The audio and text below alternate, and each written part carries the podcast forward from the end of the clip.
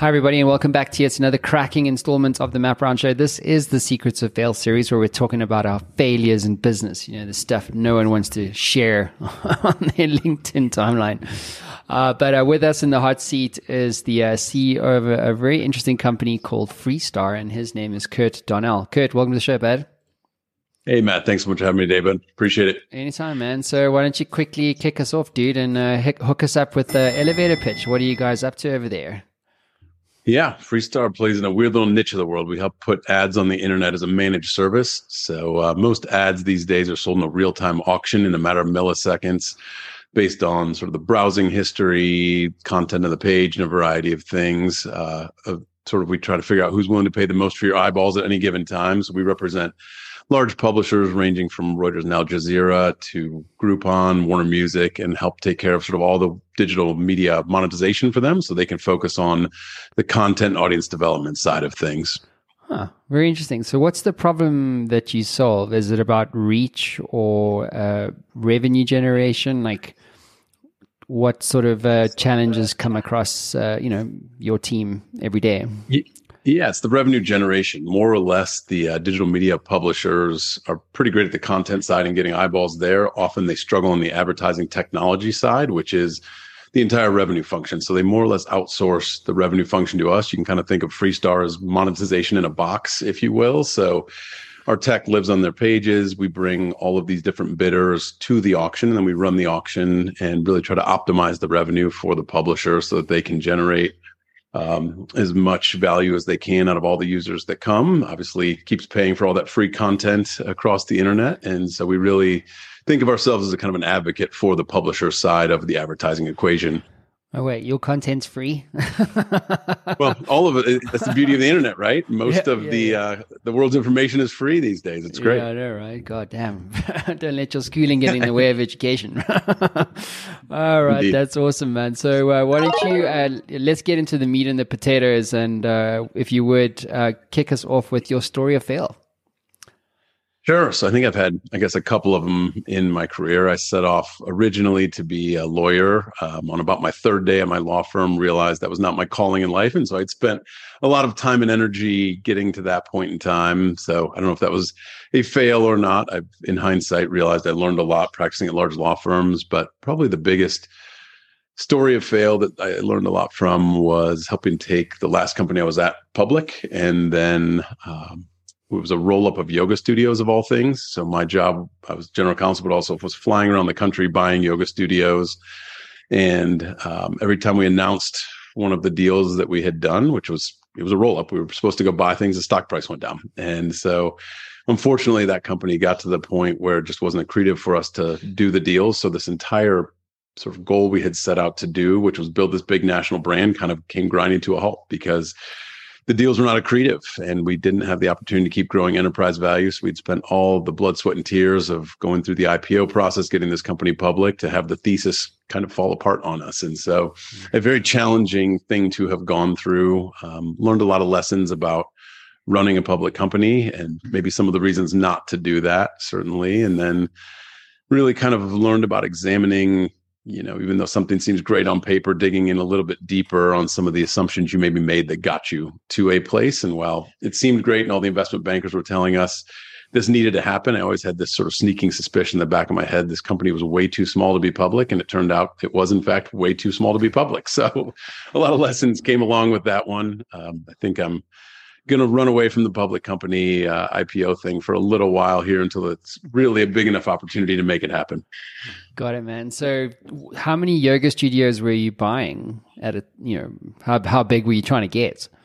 Yeah. So, when I joined the company, we are probably about 70 yoga studios. And over the course of, I don't know, the first 12 or 15 months that we had it public, we bought another 20 or 25. So, we were getting close to 100 studios, um, which made it the second largest yoga chain in the country. So we were reaching scale, and it was just it was frustrating because we were really doing what we said we were going to do. We were finding very good unit economics on the deals that we were doing. Some great operators that joined us through the process, but unfortunately, the public markets are a little more fickle than I had given them credit for. I think you go through school being told it's a very efficient supply, demand, all of those things, and I'm not sure that is uh, in fact the case in the public markets. Yeah, exactly. Well, I'll connect you to David Weild, the former vice chairman of the Nasdaq, Nasdaq rather.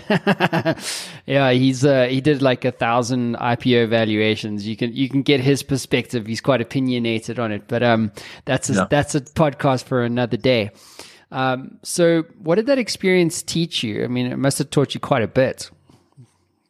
Absolutely, I think it is just like anything in life, make sure you do your diligence up front. I think I went in a little bit uh, bright-eyed and bushy-tailed of, hey, I got the chance to go do this IPO.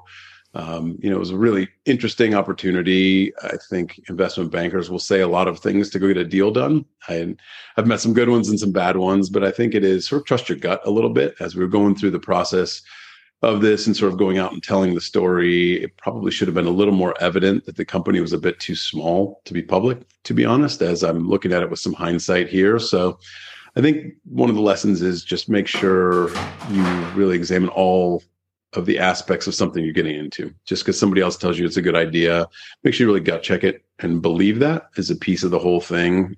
Um, I also think there is just an element of if you see the writing on the wall that you're trying something, trying something, and getting consistent feedback from the market, whether that's pricing, product, or in this case, sort of the business model of rolling these things up, you should probably pause and not blindly do it. You know, there's a lot of things I think we do as operators of businesses where you do it with the best intention, but it just doesn't land as you think it should be. And make sure you don't fall victim to the kind of the sunk cost fallacy of keep throwing good money after bad. You know, it's tough to mm-hmm. make those pivots and say, you know, I made a mistake and eat some crow and have to tell your team, you know, we went the wrong direction, but you're going to get a lot more, I think, respect and trust by being honest about that. At my current company, we had a situation like that where we sort of marched down a path from some technology and realized a couple months into it that we were potentially risking a good chunk of our revenue by having to migrate from one system to the other and had to hit the pause button and unfortunately throw away a little bit of work, but it was the best thing we could have done in the long run. And so mm. I think there's the element of sort of knowing when to say when and being willing to look yourself in the mirror and say, I made a mistake and learn from it. I think that's a big thing every entrepreneur and operator needs to figure out how to do and be able to go to sleep at night. Yeah. So what happened with that yoga studio? I'm assuming it went best. Unfortunately, it did. I mean, the, the business continued after we sort of paused on the acquisition side. It continued for a while, moved around. Um, I ultimately left the business after we had sort of stopped the acquisition side of things, got the opportunity to join Freestar as CEO. But COVID ultimately did it in, as it unfortunately did so many of the health businesses that were very in-person focused. Mm. Um, YogaWorks still has a online presence, but the actual physical uh, yoga studios are no longer, which is a shame because it was actually one of the pioneers of the American yoga movement 20, 30 years ago. Um, so it's a shame, sort of an institution went by the wayside during COVID, but yeah, it's uh, it's a shame. Mm, it is indeed. So, what would you do differently? I think in that specific instance, probably would have waited till the company was a little bit bigger to do an IPO. I think it is a very sexy thing. Um, I think a lot of people don't take into account what it means to be a public company. If only just the costs associated with it. You have your directors and officers insurance. You have all of your listing fees with the NASDAQ, as you mentioned earlier. You have your legal fees to do those things. And then you also have to manage the shareholders throughout the entire process. And it brings a really short term horizon into a business where every quarter you're making your projections and you're judged on whether or not you kind of beat what you said you were going to do. And well, you do your very best to not let that sort of shade any judgment or do anything for the short run. It's kind of tough to not let that creep into the back of your mind a little bit. So I would say anyone that's considering that route, potentially wait a little bit longer than you think you should um, before going down that path. I think the other piece is, and this is probably more relatable to any business. If you're going to raise capital or do anything, head into an acquisition process, make sure you have just sort of all of your ducks in a row. Don't try to necessarily be building uh, the plane while you're flying it into such a big transaction like that. And I've been doing M&A most of my career and then have been on the other side raising some capital. And I think if you take the extra three or four months to really get ready for any process, whether it's an IPO, a sale, capital raise, you'll do yourself a lot of favors by not trying to pull that all together at the same time. Mm. And so I think those are a couple lessons learned throughout, I guess, the yoga experience specifically, but then broader over the last decade or so of my career. Mm-hmm.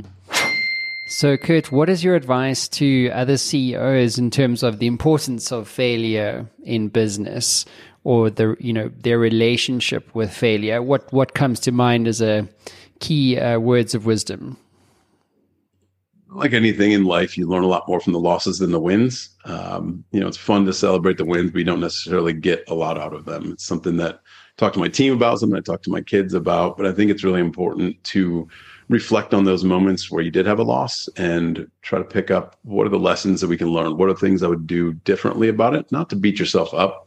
Um, I think most of us made the best decision yesterday we could with the information we had yesterday. And if we can make a better decision today with better information, we will. But make sure you pick up the ways that you can make a better decision today. Because I think sometimes that gets lost if you want to pretend like it didn't happen or you want to blame somebody else. I think you need to own the fact that you charted that course, but take it as a learning experience, not as a failure in that you did something wrong, but just an opportunity to learn is really what it comes from. Um, I would recommend doing postmortems on things that went particularly bad. You'll be amazed how many preventative steps will come out of those for the next time you're going to do something if you really go take it apart and spend the time to do that. And I know it hurts a little bit to dwell on the pain of a failure sometimes, but you're going to get so much more out of it if you lean into it than just kind of sweep it under the rug. Yeah, absolutely. Um, tell me, Kurt, are there any books or tools or resources you recommend CEOs should use in their uh, their journey? It's interesting. Um, I don't know if it relates to failure as much. I think there's an interesting book called Build by Tony Fadell that sort of covers all elements from sort of product development up to and including being a CEO. I think it's a pretty fascinating book that makes you think about things very holistically. That was one fairly recently that I dug into. Um, an interesting one. Uh, we had actually a we have a virtual speaker series in my company. Um, we had a woman come on. She wrote the book Bringing Up the Boss. She spoke with us recently. It is a great management book for new managers and even those that have been doing it for a while to think about things a little bit differently. So those are a couple that are fairly fresh on the bookshelf here in the last you know six to twelve months that we've been talking about quite a bit inside of the company. Awesome, man. Well, Kurt, uh, that concludes your time in the on the hot seat. Thank you for being vulnerable. Thank you for being, uh, you know, uh, authentic in terms of your own experiences in failure in business. I know it's made a difference to me, and I'm sure it would make a difference to my audience as well. So, thanks for being on the show. Absolutely, Matt. Thanks so much for having me. Kurt, stick around. Everybody else, we'll see you all again soon.